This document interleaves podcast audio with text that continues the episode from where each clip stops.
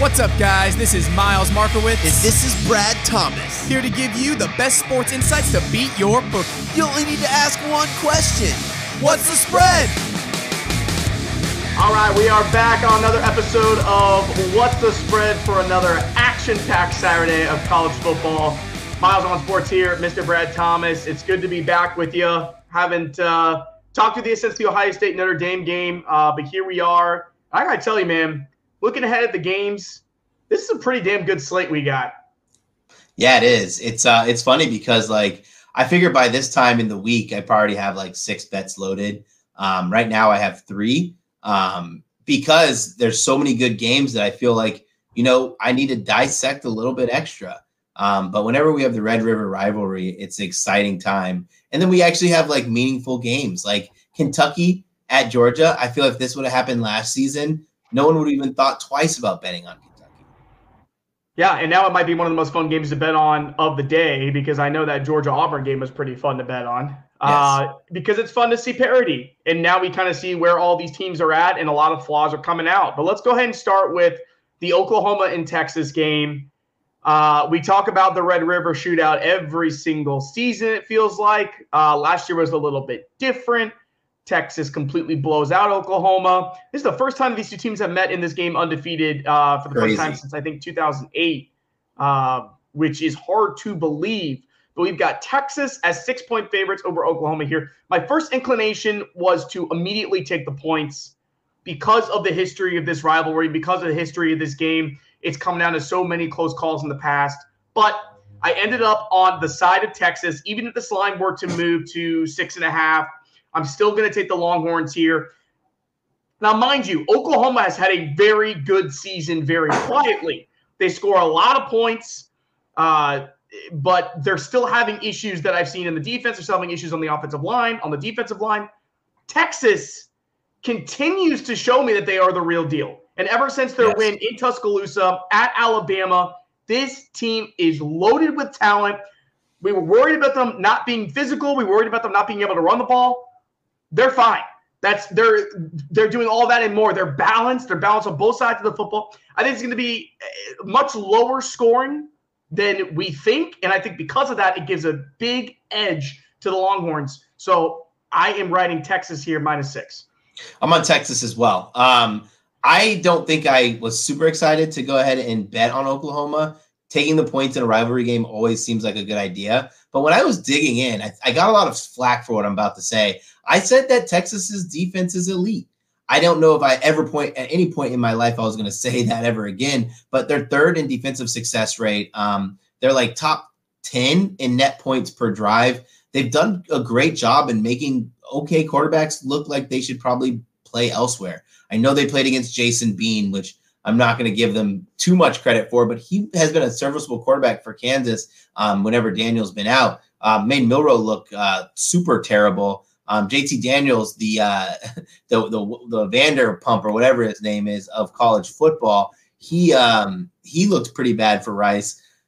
I think that the biggest problem for Oklahoma is going to be Texas defensive line, though. It's a strong defensive line. They're not not going to allow Brooks to kind of get free um, and make big plays. It's going to be a lot of Dillon Gabriel having to use his arms. Um, I, I didn't even look at this before, but I know that uh, Brent Venables focuses a lot on for, uh, early down success rate. Um, offensively, they're only 42nd in the country um, in early down uh, success rate uh, versus Texas's 15th on defense. Um, but on defense, they're 11th in the country versus Texas's 31st. I just think that's going to be funny to watch play out. I didn't use that those metrics to handicap this game at all since it wasn't that big of a disparity. But I think Texas has a good chance to blow them out. Uh, they've been running the ball well. Uh, Adonai Mitchell, uh, the transfer from Georgia, finally had his first big game. And then, of course, they have Xavier Worthy and Quinn Ewers. You mentioned Dillon Gabriel, too, and we've been following DG for a while. Yeah. Uh, and he puts up big numbers, but what does he tend to do in those big games? He tends to shrivel up, right? He tends yes. to shrink a little bit. Not to say he's not going to put up big numbers because he will, but I'm telling you, DG loves to turn the ball over in big games. It's just what he does. Um, no, I so agree. I, and especially like you said, with how well Texas defense is playing, this could be a 10, 14 point win for Texas. I think that they're the real deal. All right. Brad, what do you think about the number one team in the country in the AP poll, the Georgia Bulldogs, the two time defending national champions? They are playing Kentucky at home this week, and the spread is 14 and a half. So, what are your thoughts on Georgia so far? Man, I feel like uh, everyone else um, wants Georgia to be dropped down. Everyone else wants to find reasons to dislike Georgia. Um, and I'm only speaking this because I've been in that spot of being a back-to-back national champion or winning two championships in, in, in two out of three seasons, where you don't care what people think. You don't care what your team looks like as long as you're winning games. And it's everyone else who is kind of on there. I don't care what they look like, really. It's not something that's bothering me. It's not something that I think is going to affect my handicap uh, moving forward. I actually am going to take Georgia minus 14 and a half. Uh, reason being, I think that had Georgia not been playing uh, as poorly as they had, excuse me, with Georgia playing as poorly as they have, why are we getting a line that's 14? I think the line's pretty much telling us something. I think the line is telling the story here. Kentucky's going to travel on the road. Kentucky's got some some pretty impressive wins. They've played all right, but this is their first tough road environment where they're going to have to come into Athens and, and, and proved that they can knock off the number one team in the country. As long as Brock Bowers is getting loose the way he is, I'm going to keep siding with Georgia. I think they cover the spread. 14 and a half seems like a big number, but the home team has a chance to win by 20 plus. Yeah, I'll be really upset at myself if I end up losing this one. I'm going to go with Kentucky plus 14 and a half here. And again, I I, I could have changed my mind. Uh, I, I could have flipped, but I didn't. Uh, watching that Georgia and Auburn game, and I know that it was on the road, but Auburn is such a mid-level, mid-tier team right now. And for the first time in a very long time, I have seen obvious flaws in the Georgia football team. Not to say that they're going to lose this game or even threaten to lose this game because they will not but the defensive line is not what it used to be. Peyton Thorne was running over this Georgia Bulldog defense. I, I it just, it, in case you don't know, that's the transfer from Michigan State. Um, I think Kentucky's going to be able to run the ball, and I think that that's something that Kentucky has wanted to do in this game for many years, but just haven't been able to do it. And that's really been the missing piece for them to be even slightly competitive in a matchup like this. But they're going to be able to run the ball, and they're going to be able to control the clock. And the other thing that makes me more comfortable too is, the rule changes have uh, given an opportunity to teams like Kentucky to shorten the game even more, which I think is exactly something that Mark Stoops is going to do. So I'm going to go ahead and take Kentucky here plus 14 and a half. Carson Beck has looked just okay. Uh, without Brock, uh, without Brock Bowers, I think Georgia loses that game last week. Um, I and I just hope the Bowers doesn't go off for 200 yards and three touchdowns. Yeah, that'd be like one of those situations you're on Kentucky and you're wondering why the hell is Kentucky down 21? You look at the score sheet. Brock Bowers already has two touchdowns and the game's only halfway through. Yeah, and it very well could happen. All right, let's go ahead and stay in the SEC. We've got uh, another ranked matchup here, even though LSU should not be ranked. They still are somehow.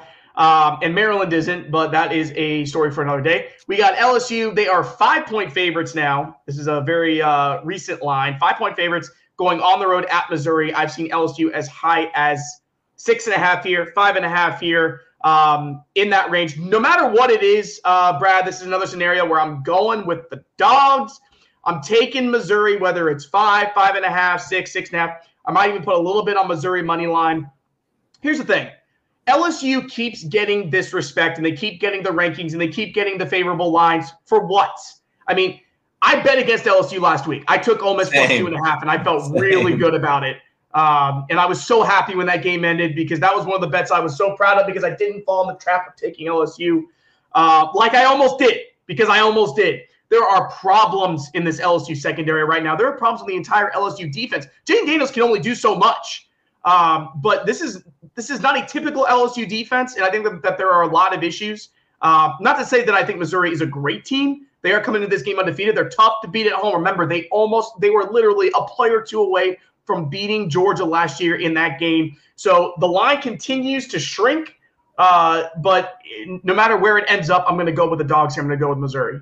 I'm taking Missouri as well. Uh, I, am going to lock in plus five and a half. Uh, two names that you know the casual fans not going to know: uh, Brady Cook, Luther Burden. Uh, two guys that have pretty much catapulted this program. Uh, I'm going to pronounce his name wrong. Drinkwitz, the quarter, the coach, has done a phenomenal job of making these two these two players excel at what they're good at. Uh, Burden's a great safety blanket, but also can take the top off of defense. And Cook has been efficient and strong. Uh, LSU is like somewhere in the 120th range in that secondary. When I did my preseason breakdown on them, I said their biggest worry was going to be that secondary. Miles, when I said that, I was thinking like it's going to be a little bit of a worry. No, it is a massive worry. Uh, getting points here feels nice. Um, if you want to talk about props, I'm probably going to take Burden over 100 receiving yards. Probably going to take Malik Nabers over 100 receiving yards, and probably going to take Jayden Daniels over 65 rushing yards. A lot of the casual fan base doesn't know how tough it is to play at Missouri as well, especially when yeah. they're playing this well. And you brought up Eli Drinkwitz uh, building a program here uh, very silently. They have been killing it on the recruiting trail. Yes. Like I said, almost knocking off Georgia last year, who uh, you know ended up obviously ended up winning the national championship. They were literally one or two plays away. Uh, Missouri coming into this game undefeated. I like this spot. I like this spot for the Tigers a lot. So uh, glad we're on the same page here. All right. Let's go ahead and wrap it up with uh, the Notre Dame Fighting Irish, who are in the midst of a brutal stretch of scheduling, yeah. and I feel like they're handling it very well. They are going on the road at Louisville. Notre Dame is sitting at minus six and a half. Uh, if you got to watch that Notre Dame and Duke game last week, uh, it was a good game. It was. Uh, but really, what that told me is is that I didn't learn anything differently about Notre Dame than I had when I watched them against Ohio State because I think Duke is a pretty good team. I think yeah. that was a really tough place to play that night. I, I don't know how, I, I, you know, honestly, Brett, I'll stay here. I don't know how good Duke is, but I do know how good Ohio State is. And for Ohio State to go into Notre Dame and take that game away, I know that the Irish uh, have that identity that they've been looking for. And I know they have the quarterback they've been looking for in Sam Hartman. And I know they have this awesome running game in Estime, who uh, had the walk-off touchdown last week against Duke. Uh, I still like what I see from the defense. And here's the thing: I'm a huge fan of Louisville and what they're doing right now. But I took Notre Dame last week. I know you did too. I took Notre Dame last week on the road against Duke, and they won me money. So I'm going to roll it back. Take Notre Dame again here to cover a tough, tough spread at Louisville, which is going to be a really, really difficult game. No way that we have this spread is almost the exact same uh, against a Louisville team who I think is a step below. And that's no knock on Jeff Brohm, no knock on Jack Plummer. Um, but I'm going to take Notre Dame here. When I was watching Louisville last week, um, NC State was getting all kinds of pressure um, on the Cardinals and making Plummer's life difficult. It took a lot for them to come out and end up winning that game against North Carolina State. I think Notre Dame's defensive line is really strong. I think they're going to get a lot of pressure on the quarterback. And I think Plummer's going to make some mistakes. If you watch that North Carolina State game, he made some mistakes. If you watch the game before that, he didn't make mistakes because he was playing a nobody. Uh, well, he's playing Boston College. But the game before that, he made some more mistakes. I think for Notre Dame to cover against Duke also ties into this bet too, because they're without their number one and number two wide receivers. If they get Thomas or um, Greathouse back this week, I expect them to win this by double digits. I use that phrase a lot, but this is one of those where I don't mind playing an alt line of minus 10. But man, if Louisville win this game and they win this game convincingly, you might as well put some money on Louisville to win the ACC because Florida State's looked vulnerable. Clemson's pretty much out of it. It's going to be Louisville versus uh, Louisville trying to figure out what's going to what's going to be good with their team. But I don't think not in year one, not in year one with Brohm is Louisville going to win. All right, we're on the same side for three out of four games. I like it. I will take those odds and I will take that money. Yeah, anybody who's watching on YouTube, make sure you uh, press the like buttons, ring the bell. If you're listening in podcast form, rate and subscribe. For Miles Markiewicz, I'm Brad Thomas. Best of luck this week. Take care.